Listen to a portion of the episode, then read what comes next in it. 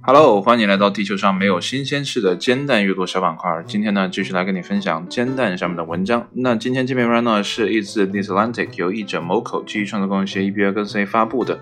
那这篇文章呢，发表于二零一九年的七月十七号的下午三点。文章的标题呢，叫做《焦虑的人常有过敏的原因》。呃，焦虑和过敏呢，可能在我们看来呢是两件不同的事情，但是这篇文章呢，要强行的给它放到一起。那到底有没有科学的呃关联在里面呢？我们就一起来看一下文章是怎么说的。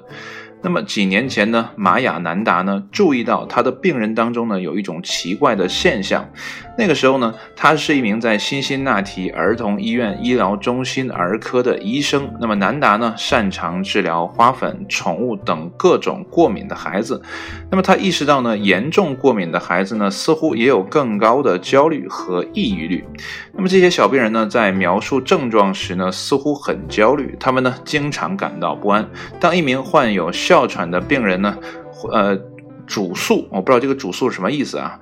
主诉呼吸急促时啊，南达呢发现他其实是惊恐症发作。那么，二零一六年呢，南达和他的同事们呢发表了一项研究，发现呢，在七岁的儿童当中呢，过敏确实与抑郁、焦虑和孤僻等症啊有关联。那么，患有花粉症的孩子呢？患抑郁和焦虑的风险呢提升了三倍。那么最近呢，更多的证据支持了这种联系，并且呢，这种联系不仅仅发生在儿童身上。那么四月份呢，一项针对德国成年人的研究发现，广泛性的焦虑与季节性的过敏呢是有关的。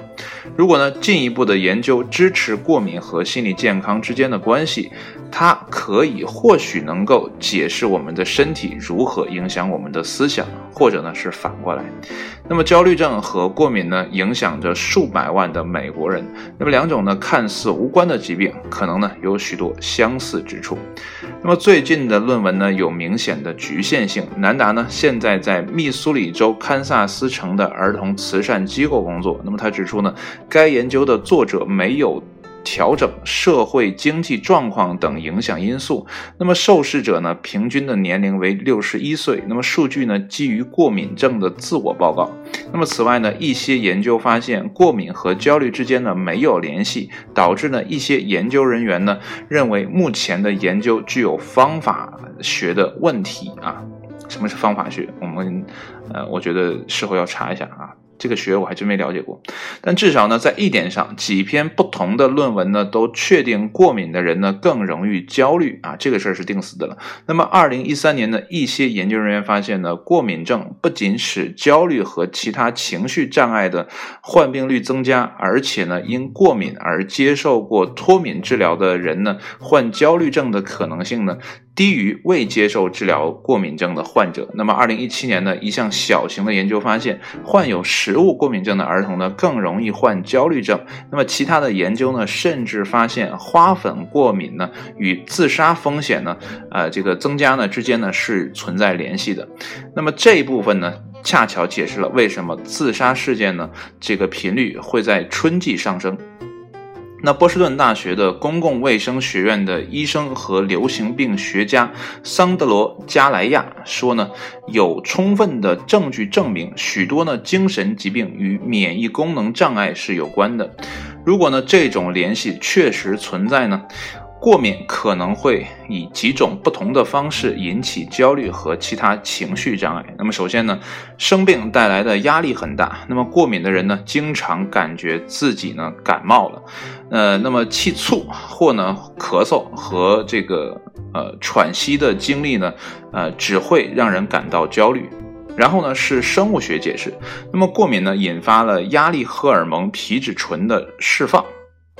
这种什么皮质醇啊，之前没有听过啊，是反正是压力荷尔蒙的。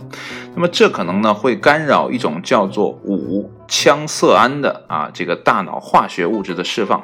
那么南达说呢，目前尚不清楚皮质醇是如何做到这一点的。它可能会抑制血清素产生或与其受体结合。那么当血清素呢出现问题时呢，理论上就会出现啊这个抑郁症和焦虑症。那么过敏症呢？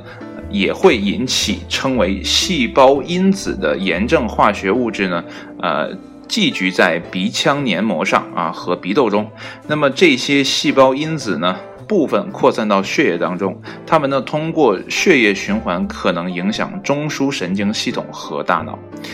也许呢，还有进化的原因啊，可以解释这种联系。例如呢，如果你是一个过敏的人，那么你有一定的焦虑感，那么可以呢让你躲避过敏源，这是有道理的。难达说。那么，辛辛那提大学耳鼻喉科副教授艾哈迈德·塞达格特啊表示呢。过敏和焦虑之间呢，可能同时发挥作用，但更多的证据表明是过敏引起了情绪障碍，而不是反过来。那么他还提出了另一个可能的原因，哈，是这样的：当我们生病时呢，身体可能会产生一种不良情绪，让我们选择在室内休息，这样呢，我们就可以保存精力。那么麦艾哈迈德呢，进一步指出呢，从进化的角度来说呢，所有的动物在生病时呢，都会有这种反应，啊，被称为疾病行为啊，记住了，以后再有人说你怎么生病的时候啊，病殃殃的那种感觉啊，娇滴滴的，你就说这叫疾病行为哈。那么它意味着呢，节约能量。你看这多么合理的一个理由。那么问题是呢，如果你持续的鼻窦炎症呢，随着时间的推移，炎症使焦虑和抑郁呢更加严重，由此呢进入一个恶性的循环。要确定过敏症如何影响心理健康，还需要做更多的研究。一些研究人员告诉我，患有过敏和焦虑症的患者呢，可以从啊了解两者的关系中受益。那么通常呢，治疗过敏症也会使人的抑郁和焦虑症呢得到改善。那么休斯顿德克萨斯大学的健康科学中心耳鼻喉科助理教授威廉说呢，啊，这个人叫威廉姚啊。他要不打威廉，我还以为姚明呢啊！他是这么说的：如果呢你有过敏和焦虑呢，若忽略过敏症，那么治疗焦虑症呢可能具有挑战性。这是把焦虑和过敏呢联系到一起。那么之前呢，我有呃这个去卖水嘛，呃其实现在也在卖啊，呃然后呢我就去研究了一些书籍，有一本书呢叫。啊，水是最好的药。那这本书呢？呃，这个光头啊，这个叫什么来着？凯叔啊，这个叫叫叫什么？王凯啊，他也解读过这本书。原来在中央电视台，他解读过这本书，叫《水是最好的药》。他说呢，这个水呢，啊，可以缓解我们这个焦虑啊，还有过敏啊等等，它能治很多的病。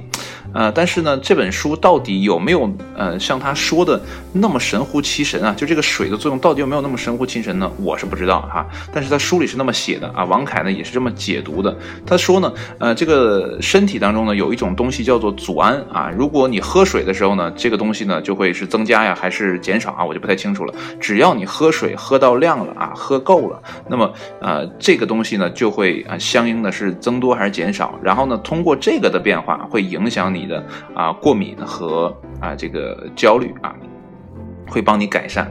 呃，它其中呢有一个案例是这样说的：有一个女性哈，她平时呢就对这个花粉还是对什么东西就过敏啊，非常严重。呃，到了这个好的季节呢，她是不敢出门的啊，不敢在林中散步的啊，因为她会难受嘛。呃，那个时候呢，就有人问他说：“你平时都喝什么啊？”他说：“我喝橙汁啊，这个又好喝，又能补充维生素 C 啊，等等的。但是呢，这并不是水，因为人呢只是需要简单的水啊来补充我们这个所流失的水分。橙汁呢绝对不可以。那么自从啊把这个橙汁戒掉之后呢，就改喝水之后呢，哎，这个人的过敏症呢就好很多啊，甚至呢是痊愈了。当然了，这只是书里写的一个症状哈。那具体有没有更深层次的？调研呢，呃，我并没有找到相关的证据，但是呢，啊，还是那句话，人呢还是水做的，所以呢，尽可能的多喝水，对身体呢是有好处的。但是呢，啊，这个世卫组织呢也是给了一个参考的值啊。我再说一遍，如果呢你平时就是坐办公室的话呢，一天男同志啊，差不多要消耗掉，呃，不是消耗掉，就是你要喝进来差不多二点八升到三点二升左右吧，这可能是美国人的一个量哈。呃，如果呢你。是在户外工作的话呢，一天可能需要四升多的水啊，所以呢，呃，在这个夏天呢，尽量的去补充水分啊，这是很重要的。呃，这是突发的一个联想。然后接下来呢，呃，这个跟大家分享一个这个弹友啊分享的这个留言哈，这个人呢叫做 I rate 啊，就是 I 啊，然后 read 啊 T 啊这几个字母联系的连在一起啊这样的一个名字啊，我不太明白它什么意思。呃，他讲了一个小段子吧，啊，这个段子是这样的：人被杀就会死一样的段子啊，它是这样的一个标题。那普通人呢可以快速体验一下严重的鼻炎是是呃是什么生活啊？那么首先呢，用双手的拇指按住两个鼻孔，哎，对，就是密封啊，把两个。鼻子像我现在这样给它关上，然后呢，这个状态下喝一口水试试，哎，对，你就懂了鼻炎的部分症状中的鼻塞啊是什么感觉？这就是鼻塞的感觉。那么就这个状态呢，保持一年，你试一试啊，抑郁不抑郁啊？这就是现实生活中某些人的日常啊，就像某人说呢，想呼吸一样轻松来形容事情很简单，只是幸存者偏差和不了解，没轮到自己呢，觉得别人脆弱又无能啊，所以我觉得，呃，网友的留言啊，个个都很精辟，有的时候我都甚至觉得，网友的留言比本身的文章写的还要短小而精悍啊，就是一语道破啊，所以说呢。有的时候啊，如果我们不太能理解别人的那种状态的时候啊，呃，可能是因为我们还没有设身处地的去感受到。想，我觉得这个词呢，呃，这个字眼呢，可能还不太贴切。就是你没有达到那个程度，你根本没有办法理解对方的那种感受。所以有的时候，呃，家里人会说：“哎呀，我这哪不不舒服啊，怎么怎么样的？”你就会觉得：“哎，这怎么不可能啊？人怎么会得这种病呢？这不都没有嘛，对吧？”但是呢。因为你没感受过那种状态，所以你根本就不了解。呃，之前呢，我有呃读过一篇文章啊，是听到那个声音就非常难受的那个病症啊，不知道你还记不记得？所以那个期节目我就说了啊，如果呢我们没有办法去感受一个人在生病时候的那个状态，你就不要去过分的去指责对方，对吧？有的时候我们要去理解对方。啊，就是这样，啊，所以呢，人在生病的时候呢，他需要更多的照顾与关怀，哈，就像刚才文中说的，啊，这是一种疾病行为，哈，呃，难受的时候，我们要减少体能的消耗，啊，让自己呢更安全的待在一个地方，所以这个时候呢，有人照顾，那是非常幸福的一件事情，所以呢，啊，在这里呢，啊，也要怎么讲？祝福那些生病时有人照顾的朋友啊，你们是很幸福的啊，因为在最需要别人帮助的时候，别人伸出援助之手，那才是真正的幸福，对吧？呃，酒池肉林的时候，那些狐朋狗友啊，都谈不上的。对不对？好了，今天的文章呢就分享到这里啊。现在呢我是卖水啊，所以我要自卖自夸，呃，尽量呢多喝水。当然了，纯净水不建议喝啊，因为呢它并不太符合人体的啊这个内部的构造啊。因为人自古以来就是喝那些啊呃河水呀、山泉水呀等等的，它里面就含有一些杂质。这些杂质呢是我们身体需要的。你要用纯净水来代替的话呢，哎，它并不符合人类进化的这样的一个过程。好了，我也不多说了。呃，自卖自夸的环节也结束了。那今天呢，就到这里，谢谢你的收听，我们下期节目再见，拜拜。